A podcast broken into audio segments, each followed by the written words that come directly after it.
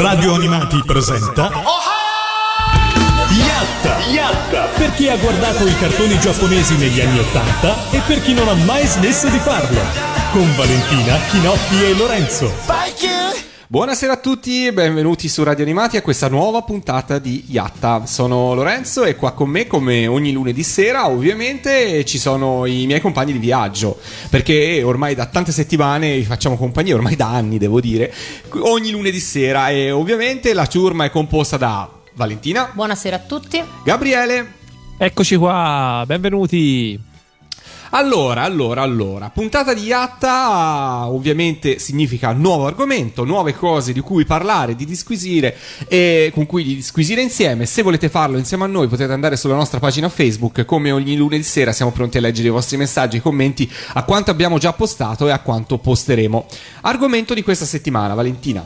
Stasera parleremo delle serie coprodotte, cioè serie che hanno una matrice tanto giapponese che, eh, che, che- che da, da un'altra parte del mondo, a volte italiana, a volte spagnola, a volte americana. Quindi faremo una sco- alcune scoperte sicuramente. E forse sfateremo qualche, qualche leggenda metropolitana e forse faremo anche scoprire qualcosa di nuovo. Eh, eh, sì, infatti, infatti. Eh, Anzi, anzi, diciamolo subito che in realtà non è mica semplice semplice recuperare informazioni certe su queste cose, no? No, decisamente. No, infatti, perché si perdono un po' le tracce spesso di alcune serie, no? Poi magari a seconda del paese, a loro volta sono state riadattate, hanno avuto dei cambiamenti in corso, per cui insomma non è semplicissimo recuperare informazioni, vero? Sì, poi diciamo che un, un po' un, anche quello forse una leggenda metropolitana o più che altro diciamo un luogo comune, però una cosa che viene fuori andando a rivedere tutte quelle che potevano essere produzioni animate negli anni 90, 80 più che altro in giro per il mondo, eh, viene fuori un po' una figura di produzioni diciamo non particolarmente curate, cioè fatte non non, dice- non diciamo alla meno peggio, però insomma di sicuro non con la cura eh, che avevano, che ricevevano produzioni di altro tipo. Per cui eh, magari anche per questo è difficile risalire a chi effettivamente c'era dietro, chi ci ha messo soldi, chi ci ha messo la produzione, perché magari erano proprio, eh, non c'era nemmeno particolare interesse ai tempi, quindi non sono rimaste molte tracce eh, nero su bianco di queste produzioni, appunto. Sì, e poi esatto, va anche considerato il fatto che da noi a volte alcune serie sono arrivate eh, non direttamente dal Giappone, ma tramite per esempio gli Stati Uniti. Questo ha fatto nascere qualche leggenda sul fatto che certe serie fossero in realtà serie americane o che fossero coproduzioni, mentre invece hanno seguito sol- solo una strada diversa da, da quella più, più canonica e quindi si sono create queste, queste dicerie. Diciamo anche che ci sono delle serie in cui l'imprinting eh, giapponese forse è più marcato rispetto ad altre, altre invece potrebbero essere per quanto riguarda il character design e quant'altro forse eh, meno riconducibili così a primo, a primo sguardo al Giappone, però magari sc- andando a eh, scoprire, a fare un po' il lavoro di ricerca, eh, ricerca che abbiamo fatto anche noi, eh, si scoprono delle, si, si possono avere delle sorprese. Saluto i primi ascoltatori che si sono messi in collegamento con noi, saluto Andrea, ciao e fa la buonasera a tutti e noi ricambiamo ovviamente il saluto. Allora, da che parte iniziamo in questo viaggio legato alle coproduzioni?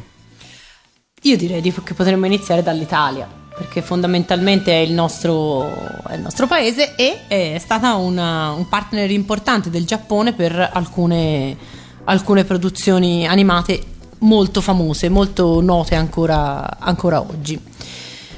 Cominciamo quindi da eh, quella che abbiamo scelto per, per aprire, se siete d'accordo, ovvero il fiuto di Sherlock Holmes, una serie di cui abbiamo in realtà già parlato altre, altre volte, che è una coproduzione della, della RAI tramite lo studio Pagot e la TMS sotto la supervisione niente meno che di Hayao Miyazaki. Abbiamo già raccontato varie volte di, questo, eh, insomma, di, di questa collaborazione dello, dello studio Pagot con, eh, con Miyazaki per realizzare questa serie che in realtà eh, vede la collaborazione attiva di Miyazaki solo per i primi sei, mh, solo per i primi sei episodi. Poi la serie ebbe un- un'interruzione dovuta a problemi legali perché appunto gli eredi di Arthur Conan Doyle mh, insomma si, si misero in mezzo. E quindi poi venne ripresa la, la, la produzione, venne ripresa nel, nel 1984 e poi insomma fu, fu completata però a quel punto poi Miyazaki non, non era più il regista degli, degli, episodi.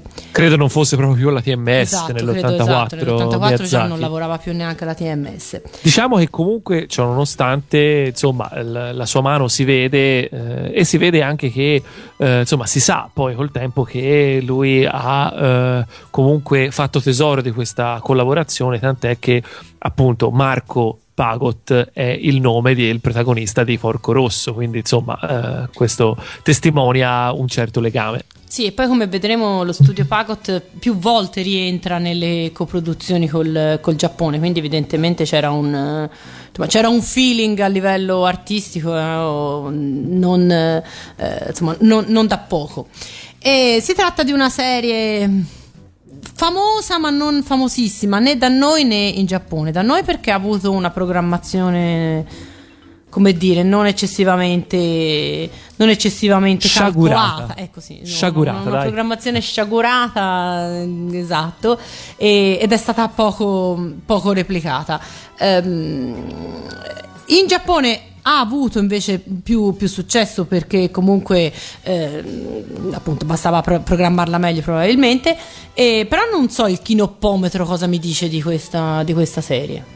No, vabbè, la realtà è che questa serie ora anche in Giappone eh, gode di una certa notorietà, magari non la serie stessa, ma magari i personaggi, nel senso che eh, comunque ovviamente in Giappone prima ancora che nel resto del mondo c'è stata eh, non tanto una riscoperta di Miyazaki ma insomma in Giappone è stato scoperto mentre eh, era il momento giusto per scoprirlo. Quindi diciamo che eh, quando Miyazaki ha cominciato a fare a, ad avere un nome quindi diciamo più o meno ai tempi di, di, di, di Laputa che probabilmente è stato il film che gli ha fatto fare il salto definitivo nell'Olimpo dell'animazione animazione in Giappone, eh, si è cominciato anche così a cercare di recuperare un po' quelli che erano i suoi lavori precedenti e a tuttora comunque eh, diciamo il personaggio di Sherlock Holmes disegnato da, da Miyazaki è un personaggio eh, sicuramente conosciuto anche in Giappone. Tra l'altro io ehm, in Italia purtroppo è stato vittima di, un, di, una disattenzione da parte di chi comunque poi tra l'altro l'aveva anche prodotto. Però, eh, Dove l'ho già sentita questa cosa? Eh, forse la risentirai. Ok. Ehm, però ecco, io ricordo che eh, il, l'anime comic, quindi la versione eh, a fumetti del, del, mm, de, della serie animata, veniva pubblicata sul giornalino e eh, almeno io non, non, ne una, non, ne perdevo un numero. Era difficile seguirla in tv, ma era, poi era, è stato incredibilmente possibile seguirla in, eh, in versione cartacea. Ma, ma, era proprio l'anime comic? Sì, cioè sì, era proprio l'anime. Sì, sì, erano i fotogrammi, proprio ah, esattamente i okay. fotogrammi. Quindi non so neanche che lì potremmo, dis- potremmo indagare su, su, quanto fossero, su quante autorizzazioni potessero aver avuto. Comunque sì, erano esattamente i fotogrammi, come quelli che poi pubblicavano anche su, su altri, sul Corrierino dei Piccoli di, altri, di altre serie. E quindi insomma se non l'avete mai vista ehm, cercate i DVD che sono usciti mi sembra di ricordare sono usciti tutti. E se non l'avete mai vista recuperatela e riascoltate il bellissimo doppiaggio italiano che era molto particolare. Magari forse un purista potrà aver avuto da mm, potrebbe avere da, da, da obiettare perché le voci erano caratterizzate anche in modo veramente forte. Però è l'occasione per riascoltare, se lo posso dire, il compianto Riccardo Garrone nella parte di Watson che veramente dà una, una, prova di sé in, in, quel, in, quel, doppiaggio eccezionale. I DVD sono stati editati in Italia da Yamato un po' di tempo fa, sono ancora abbastanza facilmente reperibili e devo dire che secondo me è una serie che si, si guarda tutt'oggi con grande, con grande piacere, è, molto bella, secondo me anche i, i, disegni comunque restano bellissimi, non risulta molto invecchiata per niente, e, ma io sono l'appassionato di gialli per cui insomma alla fin fine fine sono sempre stato appassionato di questa serie. Secondo me, sì, è vero, non ha avuto una grandissima programmazione. Diciamo che eh, è stata in Italia programmata nella media di come sono state programmate le serie sulla Rai nella seconda metà, insomma, mh, passato il boom degli anni, dei primi, della fine anni 70, primi anni 80. Per cui alla fin fine eh, Sandy Bell non ha avuto un trattamento migliore rispetto No, a Sherlock. Holmes, per quanto ovviamente non sia una serie legata a una coproduzione,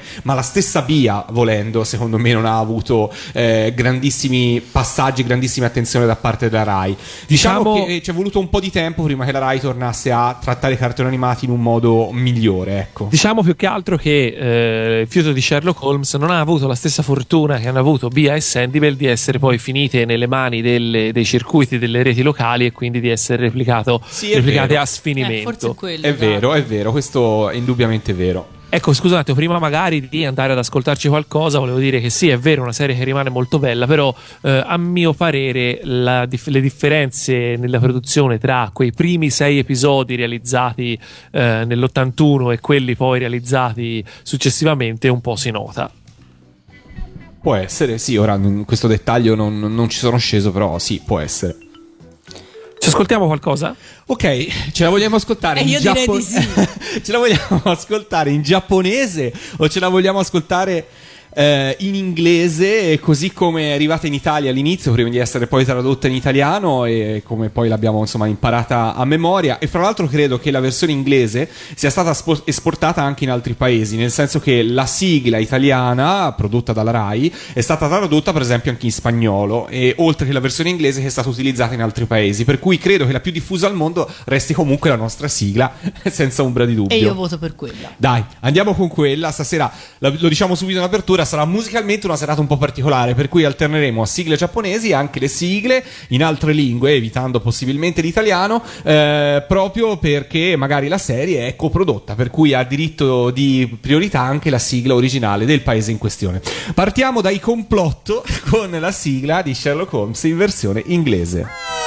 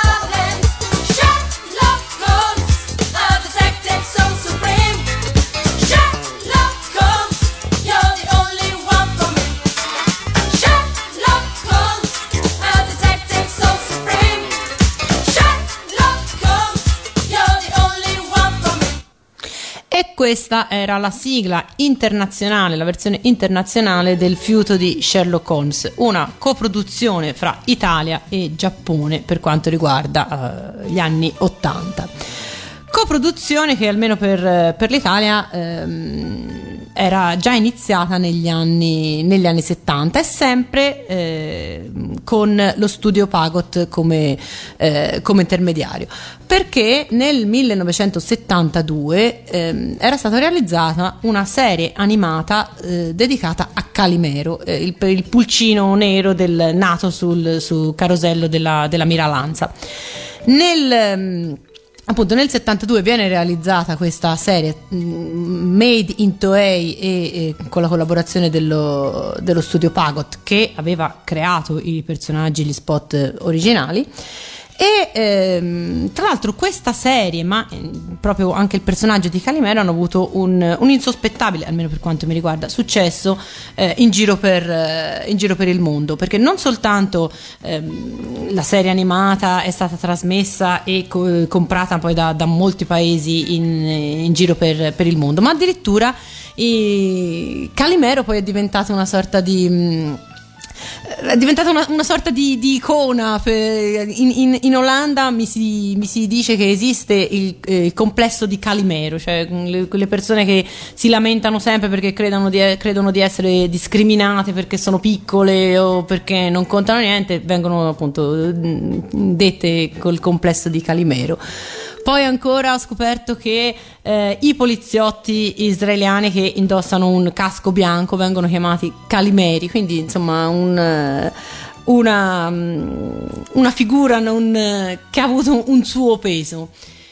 E eh, in, in Italia la serie animata di Calimero è andata in onda sulla Rai e anche questa mi sembra poi non sia stata così tanto spesso replicata. Io ricordo da piccola veniva No, trasmessa, no, no, no, però non- infatti non, non ebbe grandissimi passaggi nemmeno questa serie.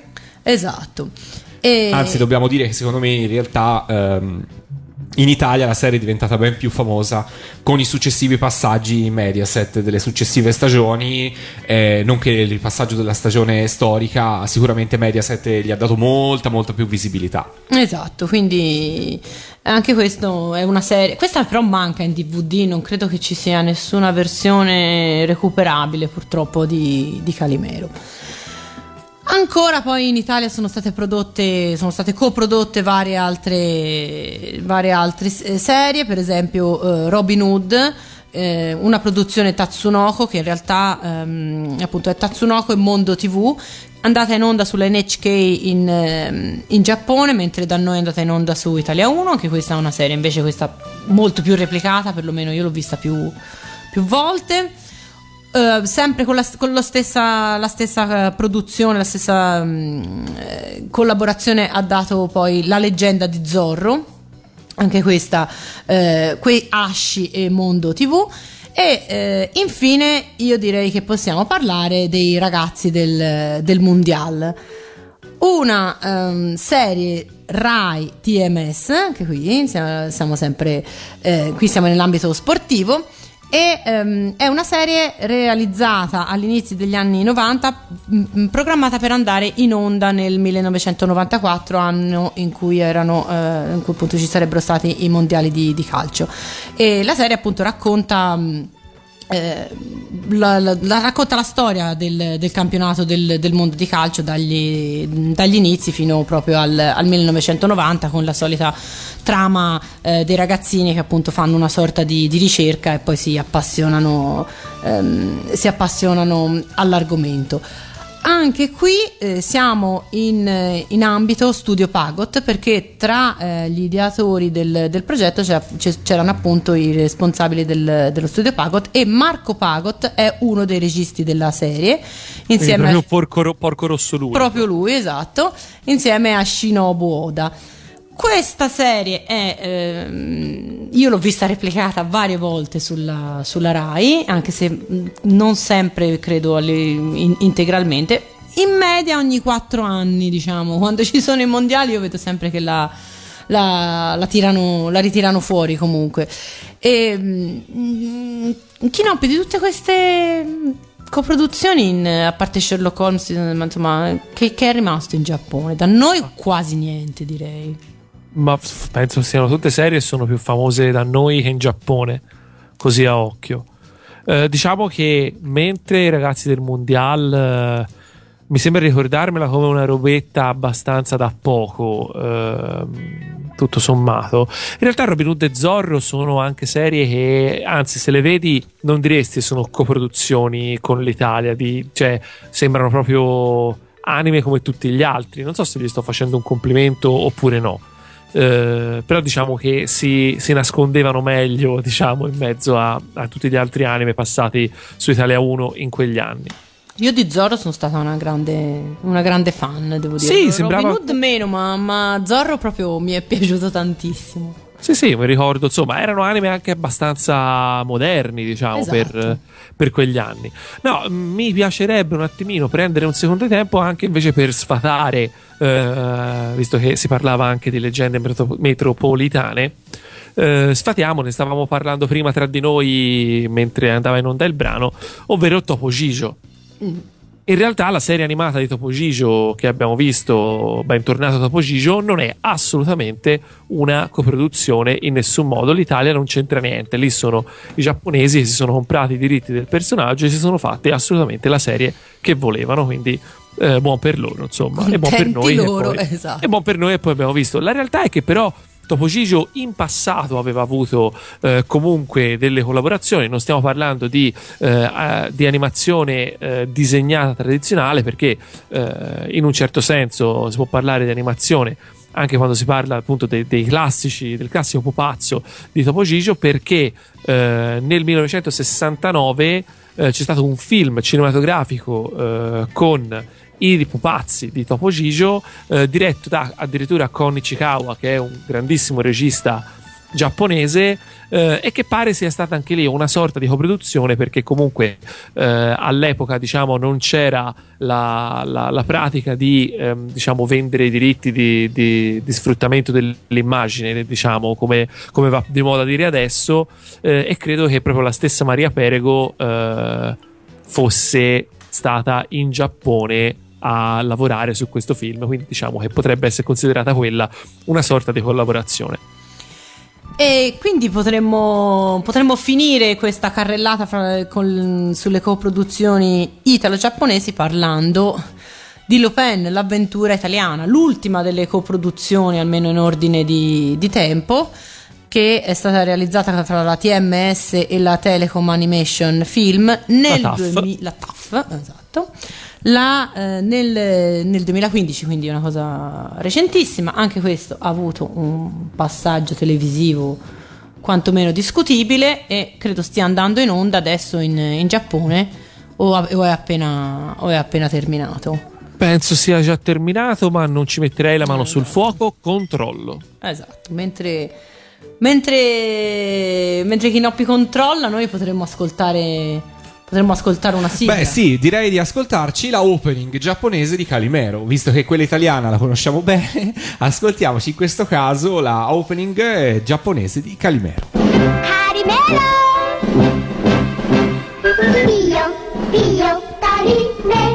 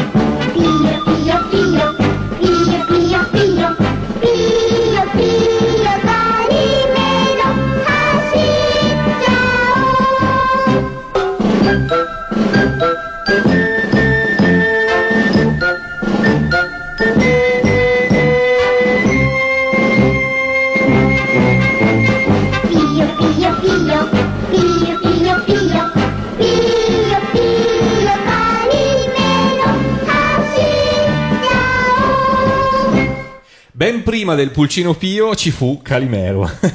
Passerò la settimana a cantare Pio Pio Pio. non è male, eh, questa sigla. No, infatti. Un po' insistente, magari. Un po', un po', un po'.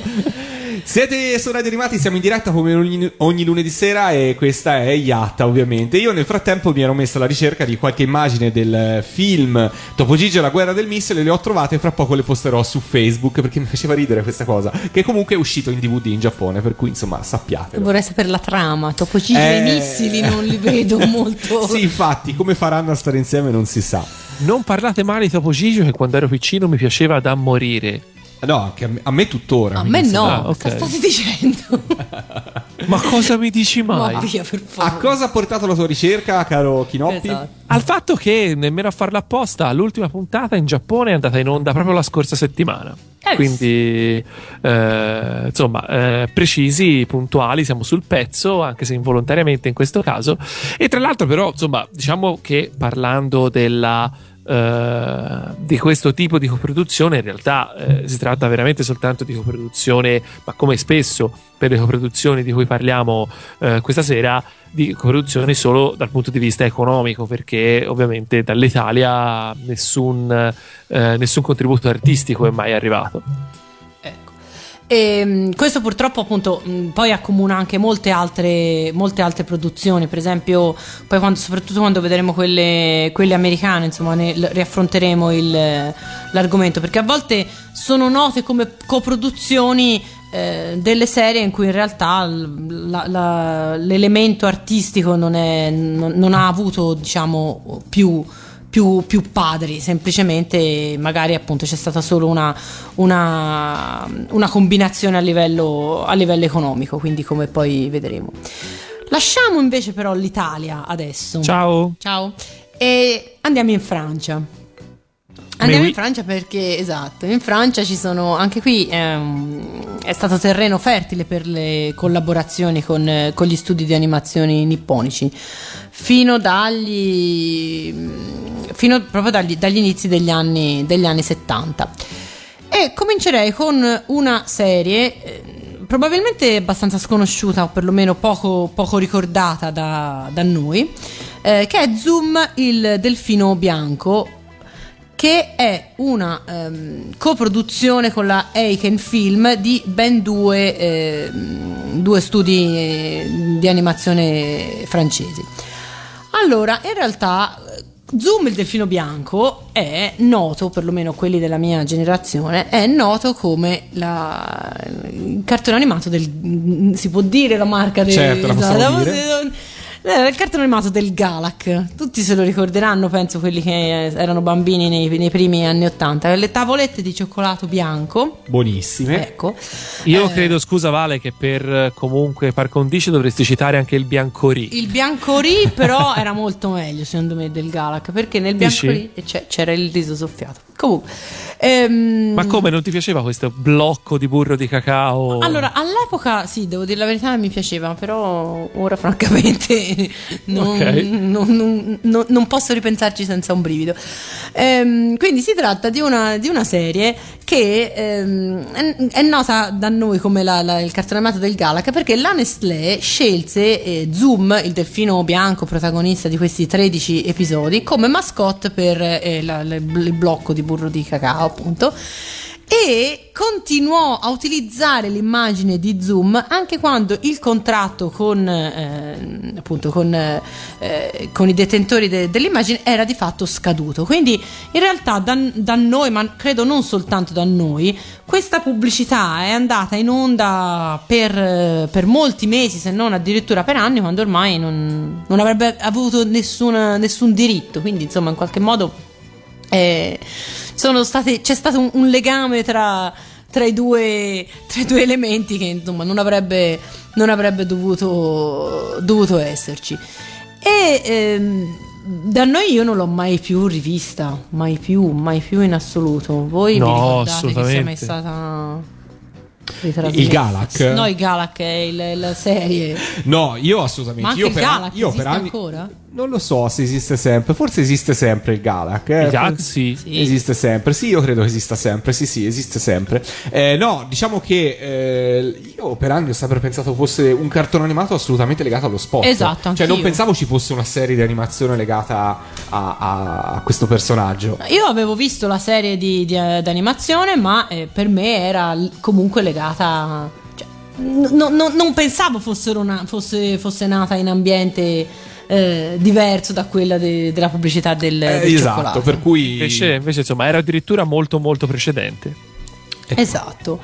Ehm, quindi insomma questa è una delle, delle prime coproduzioni ehm, andato poi in onda sul- sulle reti- sulla rete nazionale francese mentre da noi soltanto a livello, a livello locale comunque è arrivata eh, anche da noi. Come è Ed è arrivata? stata, esatto, ed è stata tra l'altro un po' il trampolino di lancio perché poi la Eiken, che era diciamo la, la società giapponese che si era occupata della parte eh, eh, di animazione della, eh, di Zoom, in realtà poi ha collaborato con la Francia per un sacco di altri di altre serie che abbiamo visto anche noi, giusto? Sì, esatto. Ehm, ora, io esattamente tutte quelle che sono state prodotte da loro non, non- non me le ricordo, anche perché poi mh, si va in un, in un periodo e soprattutto in un genere di, di serie animate che proprio non, non- non riuscivano a, ca- No, eh? a catturare la mia, la mia attenzione.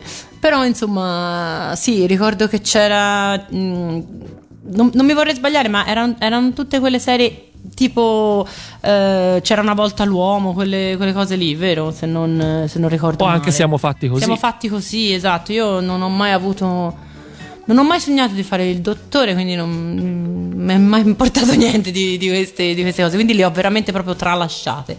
Vabbè, eh, che diciamo, ce n'erano diciamo che in realtà alla fine le serie, anche se magari quel tipo di disegno eh, sem- insomma, poteva sembrare abbastanza comune in certe, in certe cose, in realtà le serie sono queste due, cioè eh, c'era una volta l'uomo che è precedente, è dell'82-83 Sì, esatto. e invece siamo fatti così che è una serie dell'86. Entrambe sono state prodotte da eh, tal Albert Braillet, che era appunto un francese e che poi eh, ha collaborato sempre con la Eiken per eh, realizzare la serie animata che insomma tanto successo ha avuto da noi sia in televisione, specialmente siamo fatti così, che soprattutto con i fascicoli in edicola riproposti ogni 3x2.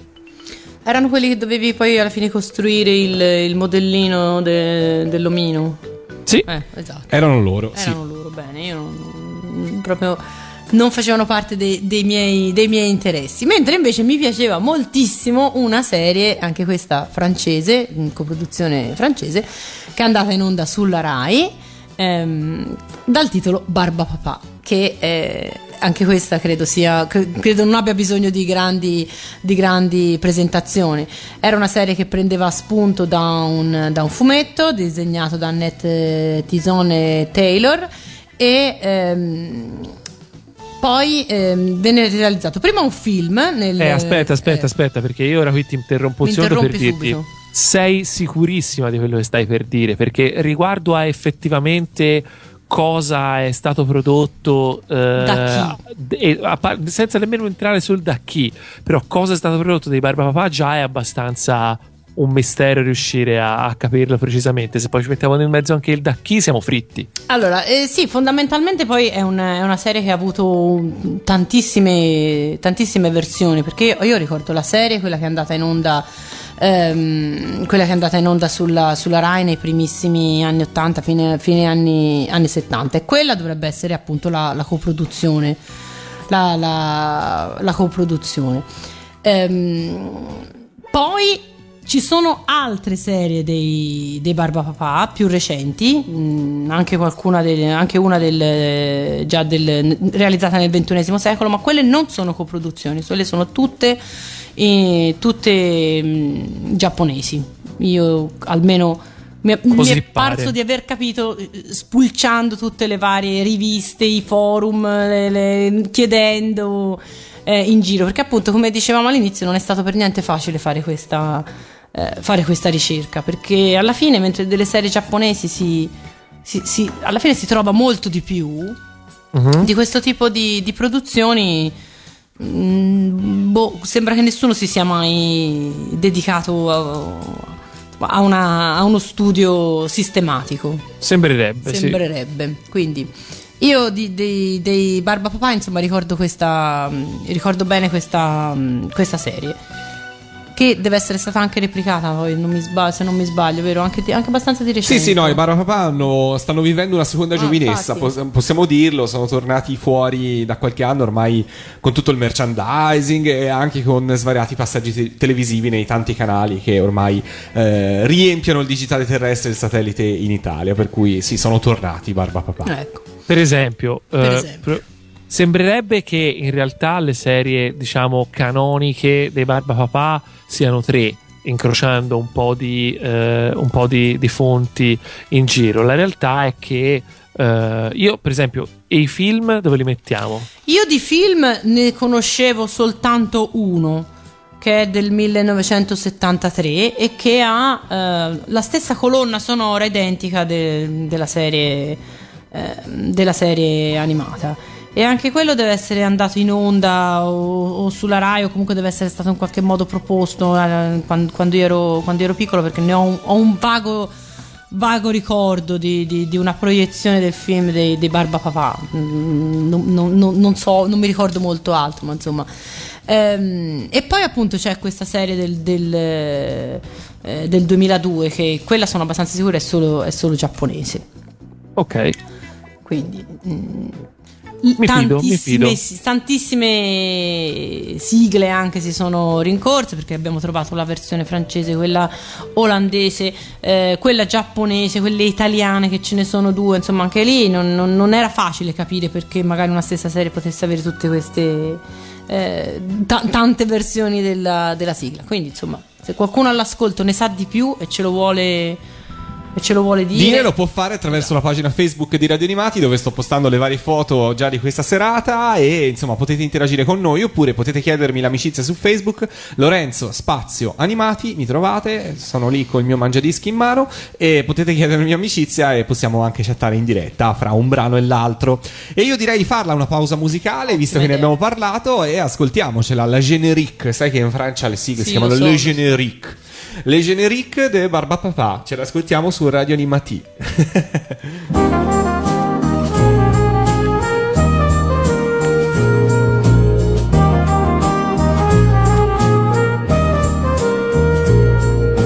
Voici venir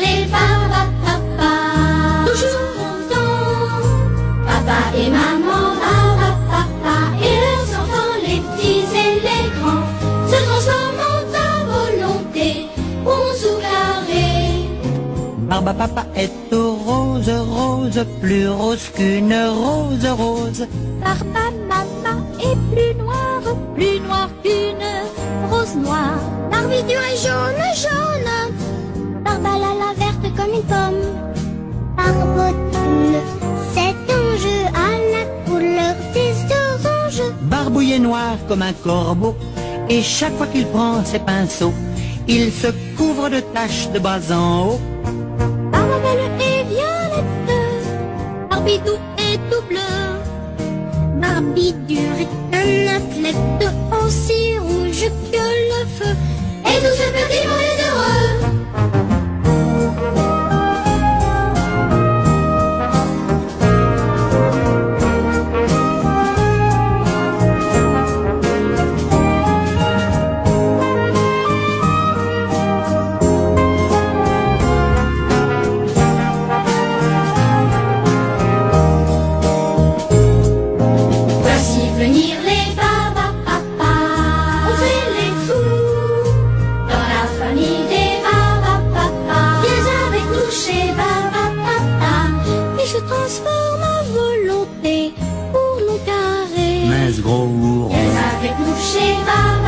Il y a Barba Papa, Barba Mama, Barbidou, Barbouille, Barbabelle et Barbidure, Barbotine et Barbibule et Barbalala. E chissà se c'è un Roberto Vecchioni che l'ha cantata. Che l'ha cantata in francese. Questa era la sigla Le Generiche de Barba Papà e stiamo parlando di serie coprodotte col Giappone, per cui questa sera a Yata eccezionalmente ascolteremo anche un po' di sigle in altre lingue, però insomma lo sapete, fanno parte della programmazione di Radio Animati anche 24 ore su 24. Eh, quando sentite parta- eh, partire il, si- il jingle Sigle senza frontiere, subito dopo ascolterete una sigla di qualche altro paese sparso per il mondo e in alcuni casi le sigle sono uguali alle nostre. In E questo più i caso paesi sono strani, meglio è. è meglio, è Matteo è più felice. E salutiamo Matteo a proposito. Allora, eh, niente, rimaniamo in Francia però noi e continuiamo con, eh, la, eh, con la nostra scoperta per parlare di eh, una serie di fantascienza questa volta, Ulisse 31, una coproduzione tra la DIC Audiovisuel, che era appunto la società francese, e la TMS del 1981. La serie, eh, lo si capisce anche dal titolo, è una versione fantascientifica dell'Odissea e eh, si segnala perché è stata disegnata eh, da Shingo Araki e Michi Imeno. Solo che ehm, in origine questa serie non era stata prevista per avere una, ehm, una ehm, messa in onda giapponese, in quanto realizzata solo ed esclusivamente per il mercato francofono.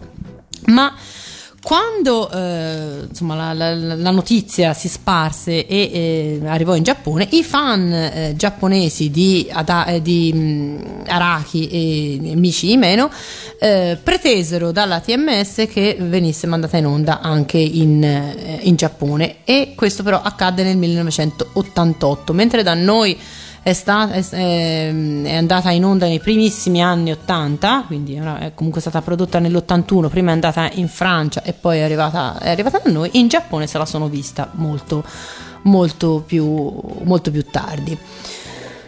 Il chinopometro che dice su questa... Su questa Ma in serie? realtà, in realtà lì per lì avranno fatto pure casino, però non è che sia rimasto perché- granché. Sì, lì per lì avevano voglia, poi dopo gli è passata subito. Sì, Sì, perché è sì. come è sempre così, no? Quando una cosa te la privano, allora ti arrabbi per, perché, per- giusto per il gusto di, di- di farlo. E poi una volta che ce l'hai, ah, vabbè. Però devo dire, fra le varie serie eh, francesi coprodotte, secondo me questa è quella che mi sorprende di più per il fatto che non sia stata trasmessa, non sia stato pensato di trasmetterla anche in Giappone, no? Io credo che fo- facesse parte del contratto. Proprio? Non credo, eh, penso di sì. Penso di sì perché comunque, no, voglio dire, che cosa alla fine la, la TMS cosa, cosa aveva da perdere? Insomma, alla fine Eh, io per quale cre- motivo contrattualmente Eh, dovrebbero, boh. avrebbero dovuto bloccare la messa in onda in Giappone? No, probabilmente anche- non, non in Giappone, ma probabilmente era un. Probabilmente, non so, me lo, me lo immagino io, eh, ma forse per. mm, diciamo, eh, la, la DIC eh, avrebbe dovuto essere il tramite attraverso cui poi la serie andava in giro per, eh, andava in giro per, per il mondo. Quindi probabilmente il Giappone era stato escluso da questa. Da questo contratto, insomma, me, me l'immagino io perché non, non- non vedo altre.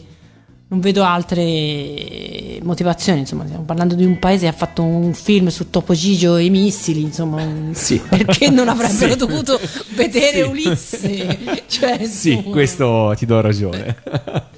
Ma perché no? Ma perché no? Ecco, infatti, eh, perché comunque è una serie sicuramente minore anche insomma, sia a livello di trama, a livello di i disegni di character design è bellissimo, però insomma, poi la serie in sé è abbastanza anonima, ecco, credo.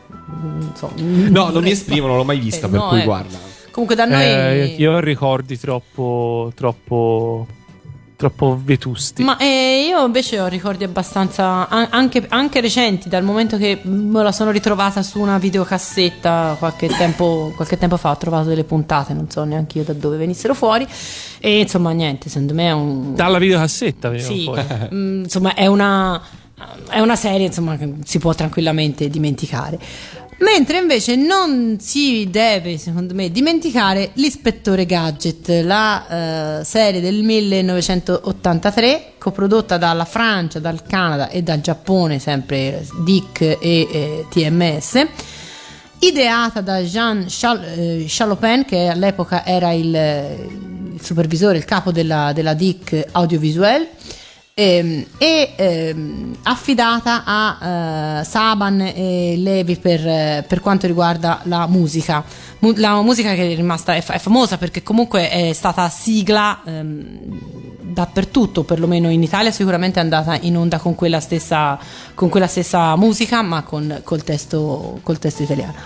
Vennero realizzati niente meno che 86 episodi Ah beh, e andarono in onda su, eh, sul, eh, su France 3 mentre da noi è andata in onda su Rai 1 poi però da Rai 1 tanto per cambiare è scomparsa ed è ricomparsa però completamente ridoppiata risiglata poi sulle reti, eh, sulle reti Mediaset.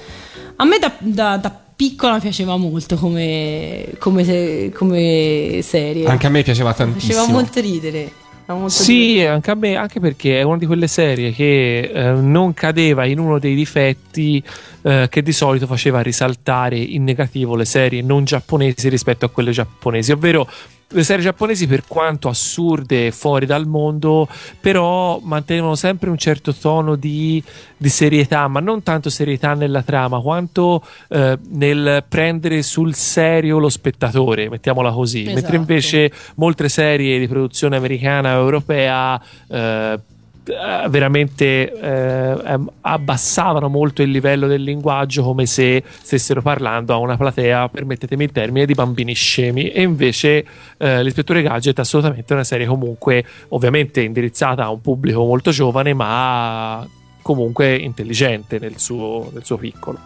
esatto sono, sono d'accordo Tra l'altro, scusami, apro Ah. una parentesi che poi chiudiamo subito.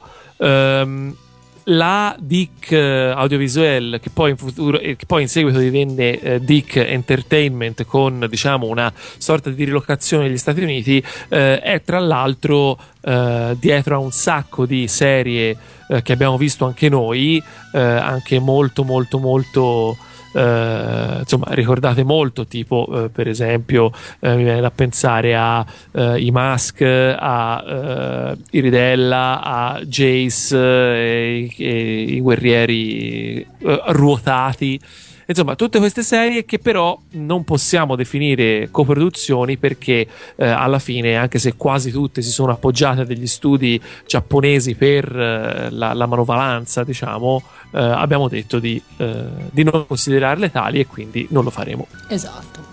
Eh, mentre invece eh, po- possiamo proseguire la nostra carrellata sulle coproduzioni francesi andando a parlare di una, di una serie da noi decisamente poco, poco nota, ma ehm, mi risulta invece famosissima in Francia, dove niente- con- contende niente meno che a Holly e Benji lo scettro di eh, serie animata sul calcio più, più nota. Si tratta di A tutto gol, che eh, in francese era L'École de Champion. e, mm, è una coproduzione francese e eh, giapponese con la Nippon Animation.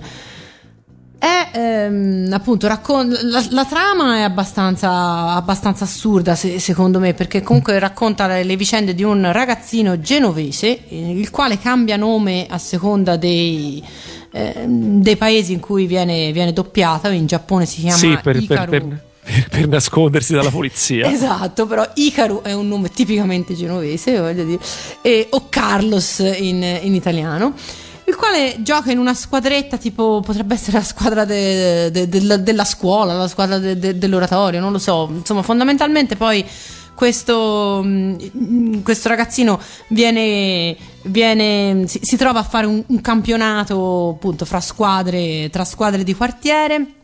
Anche lì ovviamente mh, in- incontra vari, vari avversari, tutti molto, tutti molto ostici da, da sconfiggere, anche lì di varia, di varia nazionalità, c'è il, il ragazzino inglese, c'è quello brasiliano, insomma, ci sono, tutti giocano nel... Vabbè, nelle ne- niente di nuovo, esatto. Niente, niente di nuovo, fino poi ad arrivare a, fino poi ad arrivare niente meno che a che giocare il campionato, eh, campionato nazionale no- nostro. eh, e mm, vediamo appunto queste, queste squadre dai nomi inventati vincere, vincere lo, lo scudetto.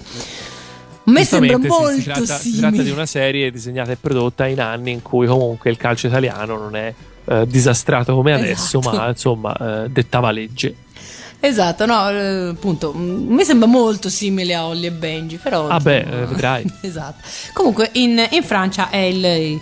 eh, lo scettro serie, tra le serie sportive se lo, se lo contendono queste, se lo contendono queste due.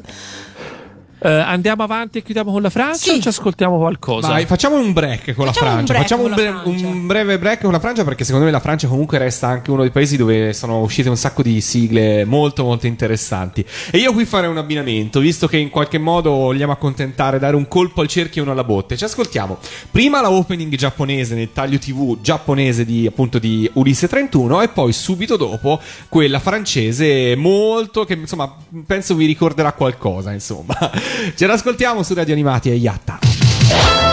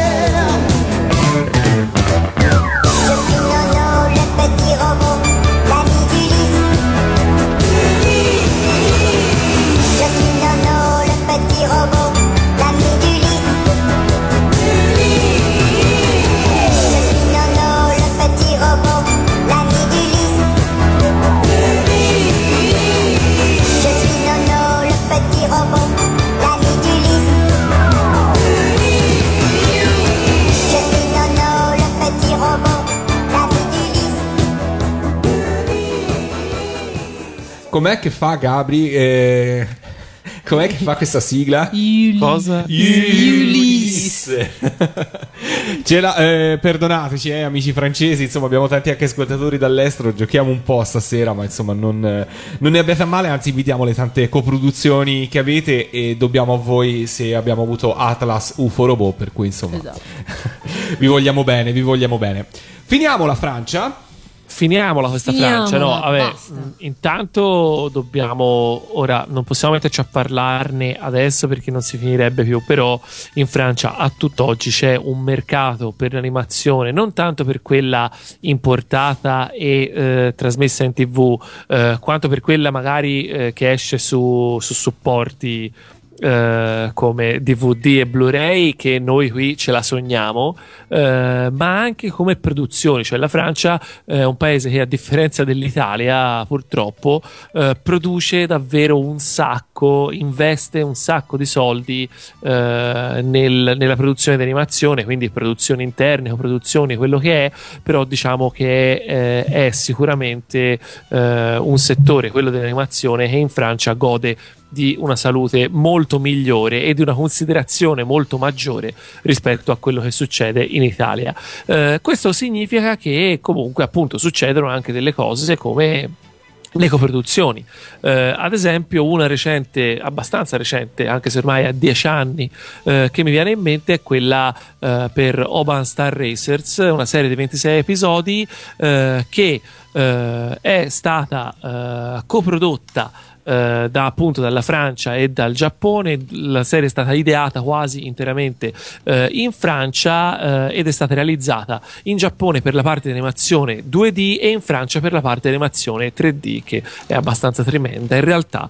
Eh, e credo che questa serie sia andata in onda anche in Italia, o almeno cercando in rete così risulta. Io sinceramente proprio non ricordo. Però Valentina forse sì, avevi detto, no? Ma eh, quando mi hai fatto vedere le, le immagini, mm, qualcosa vagamente mi ha, mi ha ricordato. Quindi penso sia andata in onda tipo sulla Rai o comunque in, questi. sicuramente tipo in- di mattina, qualcosa de- del genere, insomma. Non, non- non Ok. ci giurerei, però qualcosa mi ha effettivamente ricordato. Diciamo che questa serie si segnala anche per essere l'esordio in terra giapponese di eh, Thomas Roman che eh, andrà eh, a ricoprire poi anche il ruolo di eh, art director e concept designer per una serie eh, poco successiva che si chiama Basquash eh, dove tra l'altro hanno lavorato altri animatori francesi insieme a lui e poi andrà a lavorare anche su serie recenti più importanti come ad esempio Space Dandy.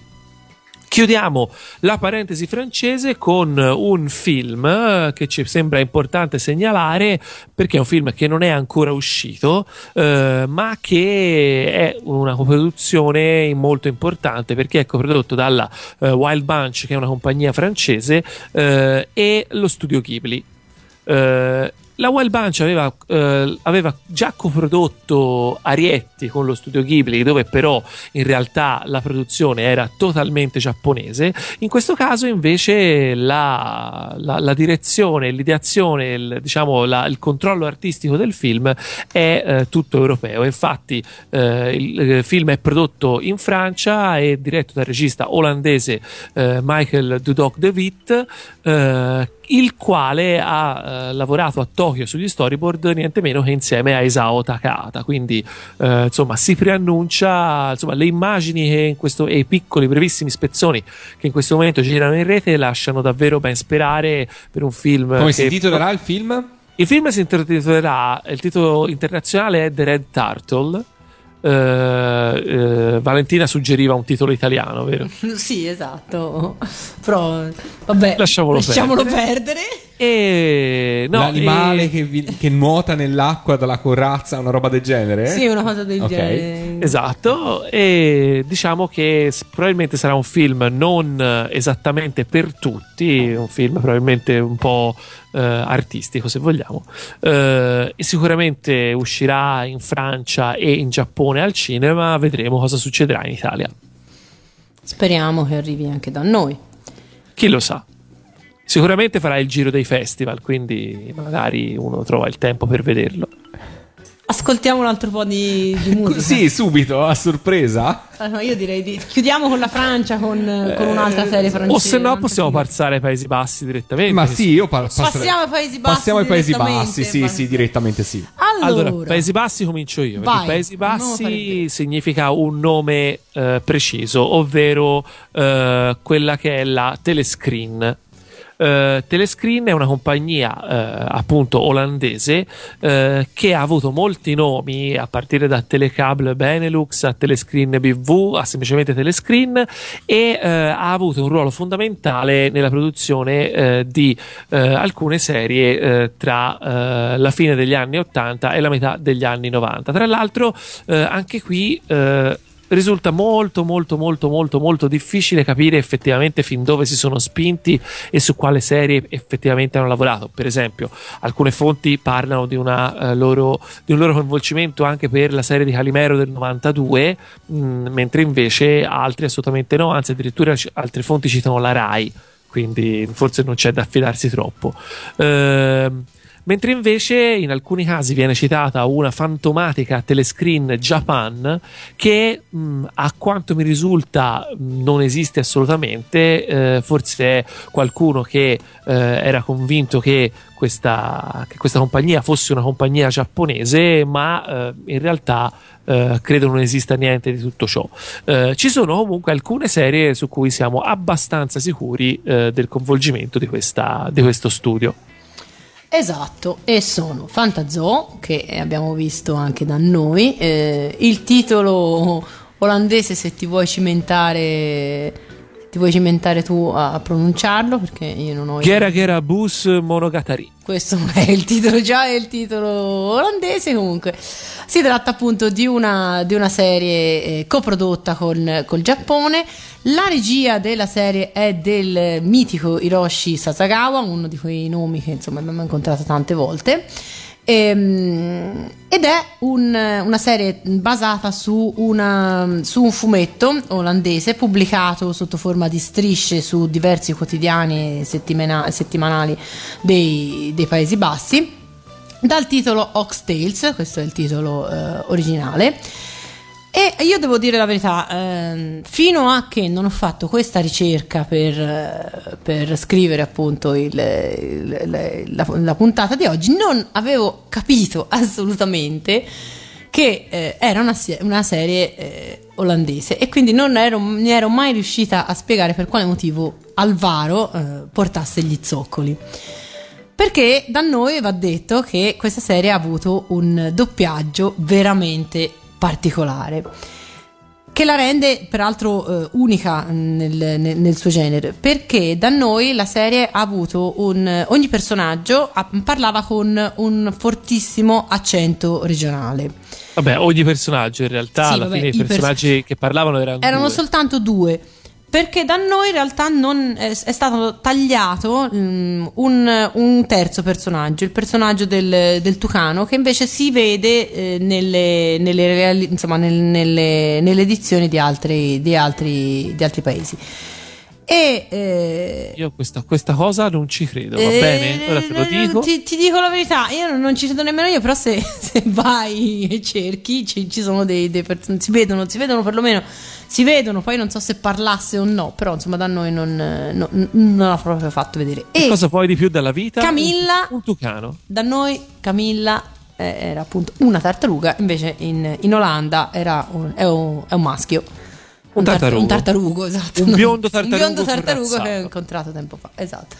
Quindi insomma, ehm, da noi è arrivata nel 1989, è andata in onda su, eh, su Odeon TV, mentre invece in Giappone è andata in onda nel 1987 ed ha avuto un passaggio su TV Tokyo.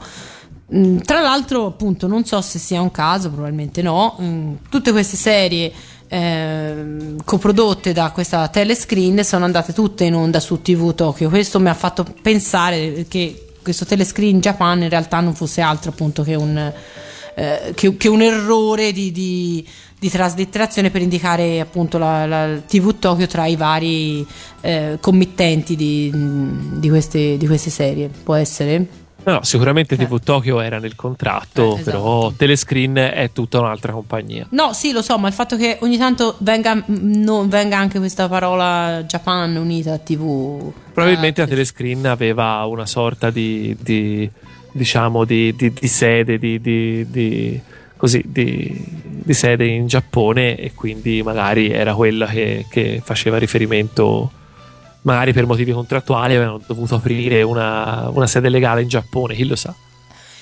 Continuiamo e con, le st- con la stessa modalità vengono prodotte anche Teodoro e l'invenzione che non va, anche qui con la regia di Hiroshi Sasagawa, una, di- una serie di cui eh, in Italia credo si sia mantenuto pochissimi ricordi, sarà andata in onda due volte. Eh, pochissimi passaggi TV.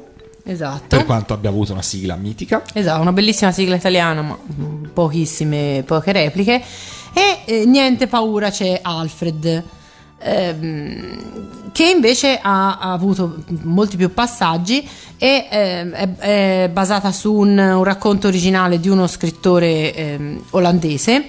E racconta appunto la storia di questo, di questo papero, lo vediamo, in realtà lo vediamo piccolissimo, in- all'inizio è proprio un, eh, è proprio un, un anatroccolo, non, non so nemmeno io. E poi però dopo la, la serie diventa molto più avventurosa, diventa anche, mm, anche piuttosto, insomma, tocca anche temi, eh, insomma, niente affatto banali per, eh, per un cartone animato, perché poi appunto il, il protagonista ehm, insomma, mm, combatte poi contro una, una- una sorta di, di dittatore del, del mondo de- degli animali. Insomma, mm, è una serie comunque disegnata molto in modo molto accattivante io la, la ricordo in eh, la ricordo appunto molto molto, be- molto, molto carina da, da vedere. E poi anche la, la trama effettivamente n- non, non poi così infantile come all'inizio poteva, poteva sembrare una storia di, di paperi e, e anatre bene io direi Mai musica. vista, mai Ma no non l'avete mai visto No, io devo dire che Niente paura, Niente paura c'è Alfred arrivò eh, in Italia in un periodo in cui io stavo prendendo un certo distacco dall'animazione poi ritrovarlo un po' più in là, quindi eh, non l'ho seguita molto. Tu, Chinoppi? io sì a me piaceva molto Eh, però anche quella non è che abbia avuto tanti passaggi Eh, alla fin fine no, alla fin fine no. Però vero. è stata, è stata replicata, diciamo, ha avuto una seconda giovinezza in tempi forse più, più recenti, perché io l'ho rivista qualche tempo fa, mm, insomma, no- e, mm, spesso, ecco, diciamo, ho, ho notato che era in, in programmazione. Non so più dirvi su che, su che canale, però, eh, però insomma l'ho rivista di, di recente. Ascoltiamoci la opening giapponese di Niente paura c'è Alfred. Va bene sulla giapponese? Dai, io Sì, direi di sì, sì. sì. Ascoltiamocela.「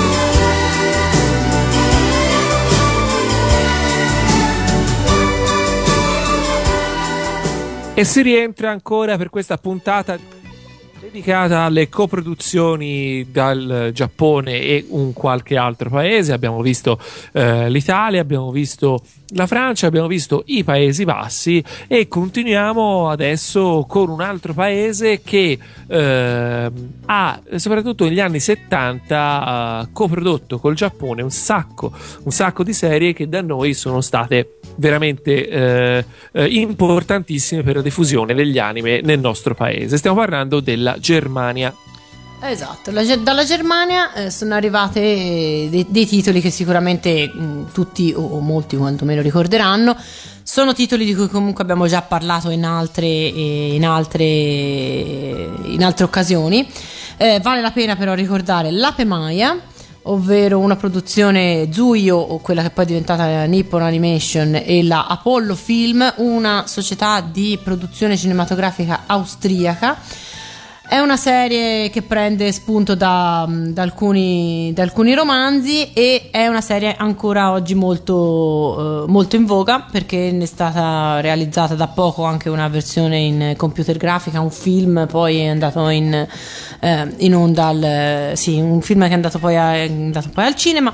Non tutte sono coproduzioni, soltanto perlomeno la serie del... mm, soltanto le, le serie del- degli anni, degli anni 70, 70 sì. E sono state tutte trasmesse dalla RAI infinite volte perché quando troppo e quando niente eh, per quanto riguarda la RAI.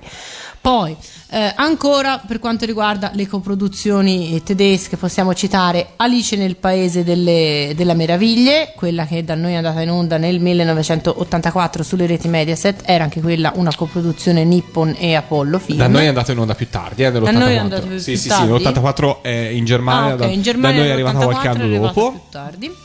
Ehm, mentre poi invece da noi è andata in onda Vichi- il Vichingo sulla, sulla Rai. Eh, anche questo non tantissime, non, non ha avuto poi tutti i passaggi insomma, che ha meritato, che ha meritato la, Pe- la Pemaia.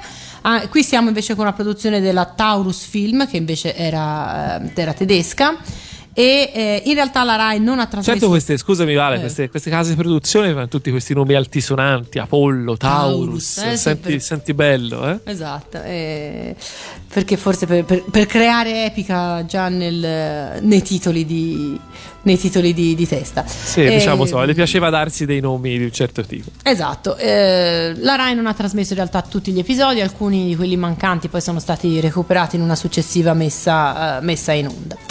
E poi il titolo penso più famoso fra tutte le coproduzioni eh, nippo-tedesche credo sia Heidi, anche qui Taurus Film e Zuyo. Ehm, regia di Isao Takahata e Hayao Miyazaki aveva realizzato scene, fondali e, e layout, un, eh, un programma a cartoni animati come recitava la, eh, la, la sigla di apertura andato in onda sulla Rai nel 1976 Eh, credo non abbia bisogno di, di- di presentazioni Heidi Eh, io no. penso sia forse il titolo più famoso Beh, no, certo, direi di sì. esatto però L'unica, cosa, l'unica cosa, magari, ecco, una, eh, una cosa carina che può essere interessante se eh, un giorno eh, all'ascolto eh, andrete in Giappone e, e, eh, ovviamente andrete a visitare il museo Ghibli perché insomma se siete qui ad ascoltare radio animati un motivo ci sarà. Eh, nella mostra permanente all'interno del museo Ghibli ci sono eh, alcune foto scattate all'epoca eh, da eh, Miyazaki e Takahata che erano appunto andati eh, in, in Germania, in Svizzera, comunque sulle Alpi per eh, prendere un po' di riferimenti visivi e non per poi andare a lavorare sulla serie di Heidi, quindi eh, cose anche molto interessanti. Esatto. E forse chissà, mentre erano sulle Alpi avranno incontrato Gitti und Erika, che sono le due, le due cantanti della, della sigla originale di, di Heidi, della sigla tedesca di Che Heidi. eh, devo dire da oggi sono diventate ufficialmente un mito per me perché sono fantastiche. e va detto, possiamo dire una curiosità, che la sigla italiana di Heidi nella versione del 1978, e sappiatelo, esistono due versioni di quella sigla, una del 1978 e una del 1983. La sigla del 1978 è cantata ovviamente da Elisabetta Viviani, la sigla del 1983 pure, ma nel 1983 ehm, ci, furono- ci- ci fu necessità di rifare la base perché quella originale del 78 era di proprietà tedesca, per cui sostanzialmente per continuare a pubblicare la canzone sca- eh, ci fu- scaderono i diritti, per, per cui ci fu necessità di rifare una base diversa eh, e fu risuonata, per cui la versione originale del 78 è identica, la, la base è identica alla versione tedesca, poi successivamente è stata rifatta, esistono entrambi i 45 giri per chi vuole sapere qualcosa di collezionismo di sigle in Italia e paradossalmente è molto più rara la versione del 1983 rispetto alla versione del 1978. E io direi di ascoltarcela la sigla di Heidi in- Esatto. in, tedesco perché fa tanta simpatia E- secondo me. E ancora una cosa, eh, chi ve- volesse vedere Heidi in lingua giapponese, quindi la versione originale giapponese, si accorgerà che è diversa anche la colonna sonora in generale. Il commento musicale eh, fu scritto apposta per il mercato tedesco, e invece uno diverso fu scritto per il mercato, eh, per il mercato giapponese. Quindi E devo dire che quello nostro europeo era fantastico. era veramente, veramente bello. e tu mi confermi che non esiste una versione. Eh no, ti confermo che non esiste. Fra l'altro, in tanti Io- cercano la esatto. famosa canzoncina di. Eh, Sì, io di- l'ho registrata dalla TV. Sì, esatto, ci sono tanti modi per averla, però non esiste la colonna sonora, è giusto. È un vero peccato. Ascoltiamoci Gitti, si pronuncerà così? Gitti und Erika. und Erika che cantano la sigla originale tedesca di. Heidi,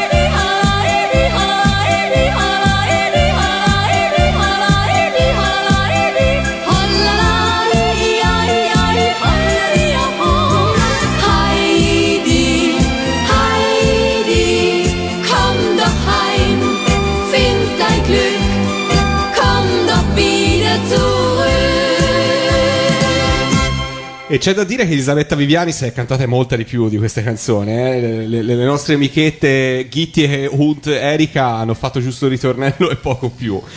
E però stavo guardando, fra l'altro, con i potenti mezzi di Google Translator, la cosa simpatica è che il testo di questa sigla eh, più o meno recita alcune parti sono veramente simili alla nostra, per cui Heidi Heidi, il tuo mondo sono le montagne. Quindi eh, vedi, ci siamo, più Ci o meno siamo, siamo si- siamo, siamo sempre lì. Eh, buoni amici con tutti gli animali e felice tutto il tempo.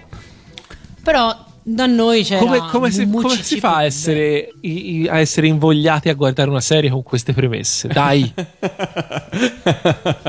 e poi finisce Heidi Heidi non tornare a casa trova la tua felicità non tornare non lo so sai, è Google Translator eh, può essere molto opinabile la, Vattene. la traduzione stai, stai, stai dove rimani dove sei, grazie. rimani dove sei grazie allora continuiamo con le serie di coproduzione eh, tedesca giapponese Ma Ma in realtà no. Esatto. Ma no? Le serie, le serie sono, sono tutte qui quelle che... ma insomma sulla Pemaia Kinoppi non c'è niente di più da aggiungerci Ma senti, allora, io avevo trovato un po' di informazioni che però non, non- non vi posso mettere la mano sul fuoco che eh, siano veritiere. Però sono Eh, curiose però noi sono, diciamo. diver- cioè, sono- fanno comunque colore, nel senso che pare che eh, le- le- le prima, il primo- la prima idea, eh, la prima bozza della- del personaggio della serie dell'Ape Maia eh, fosse stata creata alla fine degli anni 60 eh, in Germania, che erano anni, diciamo, un po' eh, così, non particolarmente tranquilli intorno al muro di Berlino e comunque eh, tutto quello che c'era in quella parte di Europa, specialmente andando ad est in quel periodo. Diciamo che l'idea eh, era di creare un cartone con una protagonista comunque indipendente eh, e ehm, così emancipata come poteva essere la Pemaia eh, proprio come contrapposizione a quelli che erano un po' i regimi eh, dell'est Europa in quel periodo. Eh, quello che è successo è che poi per qualche anno non sono riusciti a realizzare la serie pri- principalmente per problemi economici eh, quando sono arrivate appunto la eh, eh, Apollo Film che ci ha messo dentro un po' di soldi e la Taurus e tutte quelle compagnie di cui abbiamo parlato prima la serie eh, va, va in produzione, serve una sigla. Eh, viene scritta una sigla la quale eh, per contratto doveva essere eh, pubblicata dalla Polydor. Eh, La Polydor era una compagnia eh, della Germania Est e quindi avevano, esercitavano un forte controllo, una forte censura sulla musica che pubblicavano e il testo della prima stesura della sigla dell'Ape Maia fu giudicato troppo, troppo forte perché praticamente diceva, sembra, eh, in un testo che eh, era un'ape che viaggiava eh, intorno al mondo, viaggiare intorno al mondo era giudicato eh, non, eh, non- non fattibile, una cosa che, che non succedeva in, que- in quegli anni, specialmente se nascevi in Germania Est. eh, di conseguenza fu- quel verso fu cambiato in cioè un'ape che viaggiava eh, in un paese lontano, quindi senza dare nessun riferimento specifico. Eh vabbè, noi sono queste prendiamo. Chissà, No, chissà. esatto, esatto. No, anche perché, guarda, questa cosa ne approfitto per dire che, insomma, le puntate di Yatta non è che nascono aprendo Wikipedia e leggendole, no? Quindi c'è un, un sacco di lavoro di ricerca fatto di tanto tempo speso per farlo e non limitandosi ovviamente a eh, trovare le notizie più facili, anche perché, va detto, non sempre sono le più veritiere, quindi, insomma, non, non affidatevi, Wikipedia è una risorsa importante, fondamentale, ma non prendete tutto per oro colato, ecco. E quindi E andiamo... questa è la, la morale della puntata di oggi. Esatto, non, non vi fidate. Andiamo avanti, continuiamo il nostro giro del mondo animato. Continuiamo. Eh sì, non io abbiamo- direi che non abbiamo molto quasi più tempo. tempo, però mm, va citato sicuramente. eh, va- vanno citati gli Stati Uniti, che Eh sì. è un.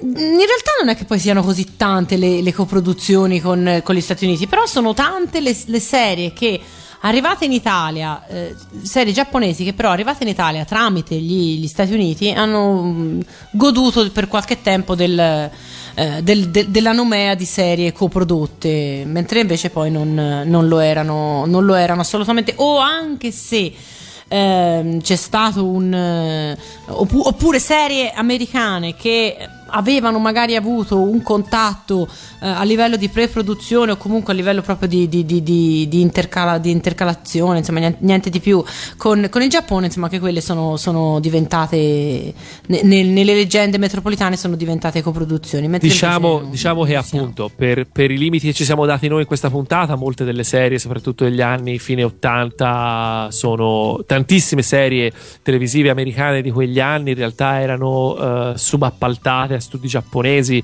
Eh, mi viene in mente tutte le serie della Warner, dagli Animaniacs, eccetera, eccetera, Esatto. anche eh, i Tiny Toons, anche molte serie Disney tipo DuckTales DuckTales. eh, o Darkwing Duck, queste serie Però qui. attenzione perché DuckTales in realtà è, è una collab- cioè è una- è- volendo è una collaborazione col, Giap- col Giappone, col Canada, con l'India. cioè, ci sono Sì, almeno sette, se- sette studi di animazione in giro per il mondo che hanno realizzato alcune parti di DuckTales. Quindi insomma.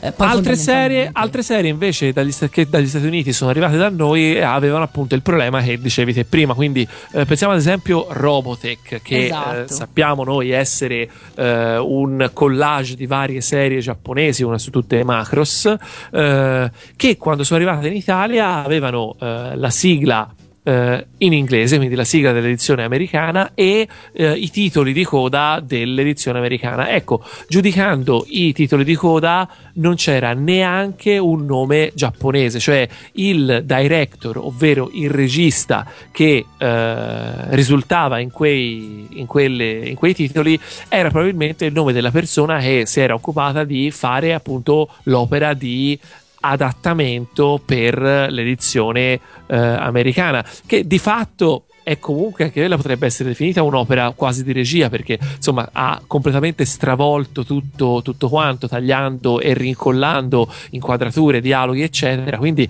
alla fine probabilmente si tratta di un lavoro che si avvicina molto a quello che aveva fatto il regista eh, originale giapponese della serie. Esatto, ehm, sì, poi non, ma insomma, anche, anche, altri, anche altre serie sono, sono state poi rimaneggiate negli, negli Stati Uniti poi sono uscite, insomma quello che è arrivato da noi non è esattamente quello che era stato creato in, in Giappone, però non si può parlare di, di vere copro- coproduzioni, mentre invece si può parlare di coproduzioni per quanto riguarda i G.I. Joe, per esempio, che è stata realizzata in collaborazione con la Toei e tra eh, i- chi ha realizzato il character design c'era niente meno che Shingo Araki, per la verità in questo caso molto poco, eh, molto poco ri- riconoscibile. che disegnava con la sinistra Esatto, che probabilmente disegnava, disegnava con, eh, con la sinistra. Ehm, poi, per esempio, anche Superbook, una, una serie particolare perché è una serie Tatsunoko, ma realizzata in collaborazione con un, un network eh, di ispirazione religiosa, eh, appunto americana, che è andata in onda da noi su Rete 4 e poi ha fatto qualche altra sporadica apparizione, mentre invece in America ha ha avuto un successo abbastanza abbastanza importante appunto che ne è stata poi realizzata una seconda serie eh, più, eh, più, più recente. Andando ancora andando un po' più indietro, eh, in Italia è arrivato però negli anni 80 abbondanti il King Kong Show, King Kong eh, da noi, che era appunto una coproduzione fra la Toho Film e la Rankin Bass Production, un'altra uno studio appunto Storico, ha- assolutamente storico. esatto, che ha avuto molte molti, molte frecce al suo arco. E poi penso il titolo più famoso ancora oggi per, per quanto riguarda le coproduzioni nippo-americane credo sia eh, i Transformers. Che, Sì, sì, eh, eh, hanno avuto una storia di produzioni Esatto. veramente strana e difficile da ritracciare perché eh, si parte da delle coproduzioni, poi in realtà eh, sono andate avanti parallelamente serie, eh, serie fatte eh, unicamente in America, serie fatte unicamente in Giappone, talvolta anche per motivi futili, tipo per esempio che eh, magari gli americani stavano tardando nella produzione e quindi i giapponesi si sono stufati di aspettare, volevano eh, sfruttare il mercato che avevano creato e quindi hanno deciso piuttosto di aspettare si sono fatti una serie per conto loro. Quindi insomma, tutta questa serie di motivi diventa molto molto molto difficile eh, risalire a quali fossero effettivamente le coproduzioni oltre alla serie originale, cioè G1. Esatto, eh, sì, io a un certo punto c'ho, anch'io ho, ho quasi ho rinunciato perché Non è una serie che ho mai seguito, non ho mai avuto nessun eh, interesse né per la serie né tantomeno per i, i giocattoli. Quindi, appunto, mi aspettavo, confidavo che, che ci, che mi illuminassi tu.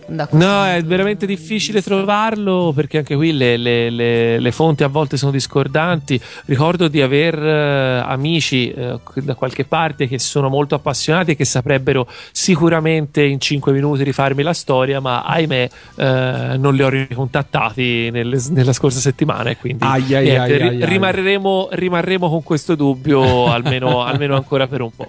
Allora, io direi di ascoltarci rapidamente la sigla di Transformer, anche perché dura veramente un, un attimo, e poi ci ritroviamo qua per andare avanti e portare a conclusione anche questa puntata di Yatta.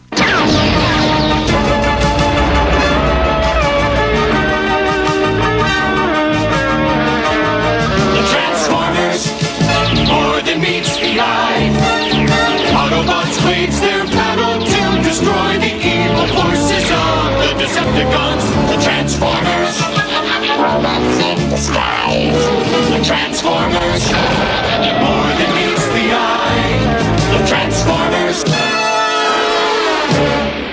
Transformer, altra serie mitica. Allora, dove eravamo rimasti? Eravamo rimasti alle coproduzioni con, con l'America, che però si esauriscono, diciamo, in, questa, in, in- questi titoli che abbiamo citato, perché gli altri, per, motivi, o per un motivo o per un altro, abbiamo visto, non sono vere coproduzioni, e ritorniamo in, in Europa. Ritorniamo in Europa per E occuparci chiudiamo. e chiudiamo con le produzioni eh, realizzate in collaborazione con la Spagna. Ehm, sono tutte produzioni eh, della Nippon Animation, delle quali però abbiamo già parlato varie volte, le ricitiamo per, per completezza, sono D'Artacan, eh, e i tre moschettieri e il giro del mondo di, di Willy Fogg. Si tratta di due serie andate in onda anche in Italia, eh, rep- anche abbastanza replicate. Quindi non, e sono state oggetto più volte delle, nostri, delle nostre discussioni qui in, eh, in trasmissione, mentre non abbiamo invece mai nominato eh, Rui il piccolo Sid. Ovvero eh, una serie che racconta l'infanzia immaginaria di, di- di Rodrigo Diaz, detto poi El Cid, che venne realizzata in realtà interamente in Giappone per, colpa, per, per conto della BRB International, che invece era la, la società di produzione ehm, iberica. E eh, questa è una serie importante per questa, per questa, mm, per questa azienda spagnola perché siamo nel 1980 e la BRB un, ehm, eh, eh, si occupava all'epoca soltanto di importazione per- di prodotti televisivi, quindi non aveva mai fatto nessun tipo di produzione. Iniziò eh, appunto a produrre in proprio con Rui il, il piccolo Sid, che è una serie che ha avuto molto successo in, ehm, in Spagna. Da noi è arrivata nel 1983, mentre in Giappone è andata in onda addirittura l'anno, l'anno dopo. Da noi non si può dire assolutamente che sia una serie famosa. No, anche se però se ve la volete rivedere potete andare su Netflix perché la serie è disponibile. Ah, vedi? Così, cu- curiosità. Fra tutto quello che potevano riprodurre su Netflix, sappiate che c'è Rui il piccolo Sid. Esatto, di cui potremmo ascoltare la sigla perché... Bella, magari la mettiamo, la in, mettiamo chiusura, in chiusura. Quindi direi che eh, per quanto riguarda il resto del mondo, probabilmente non è che il Giappone non avrà, avrà sicuramente collaborato con Cina, Corea, Australia. Però appunto non essendo queste serie arrivate, arrivate sui nostri canali abbiamo limitato la nostra indagine a queste, A queste serie, certo, è vero. Anche, eh, ci sono anche altre serie sulla, sulla Francia che non abbiamo citato. Insomma, abbiamo cercato di concentrarci un po' sulle, sulle principali. Leggevo fra i commenti della pagina Facebook, per esempio, chi citava eh, Clementina, che è un'altra serie che è arrivata, eh, che fu una coproduzione eh, franco-giapponese o comunque perlomeno in parte. Ehm, però, insomma, abbiamo cercato di eh, così fare una carrellata su quelle che erano le serie più importanti, perché insomma di collaborazioni in Giappone ne ha fatte veramente tante. Esatto. Kinoppi, Sì, mi dica. siamo arrivati in fondo anche a questa puntata.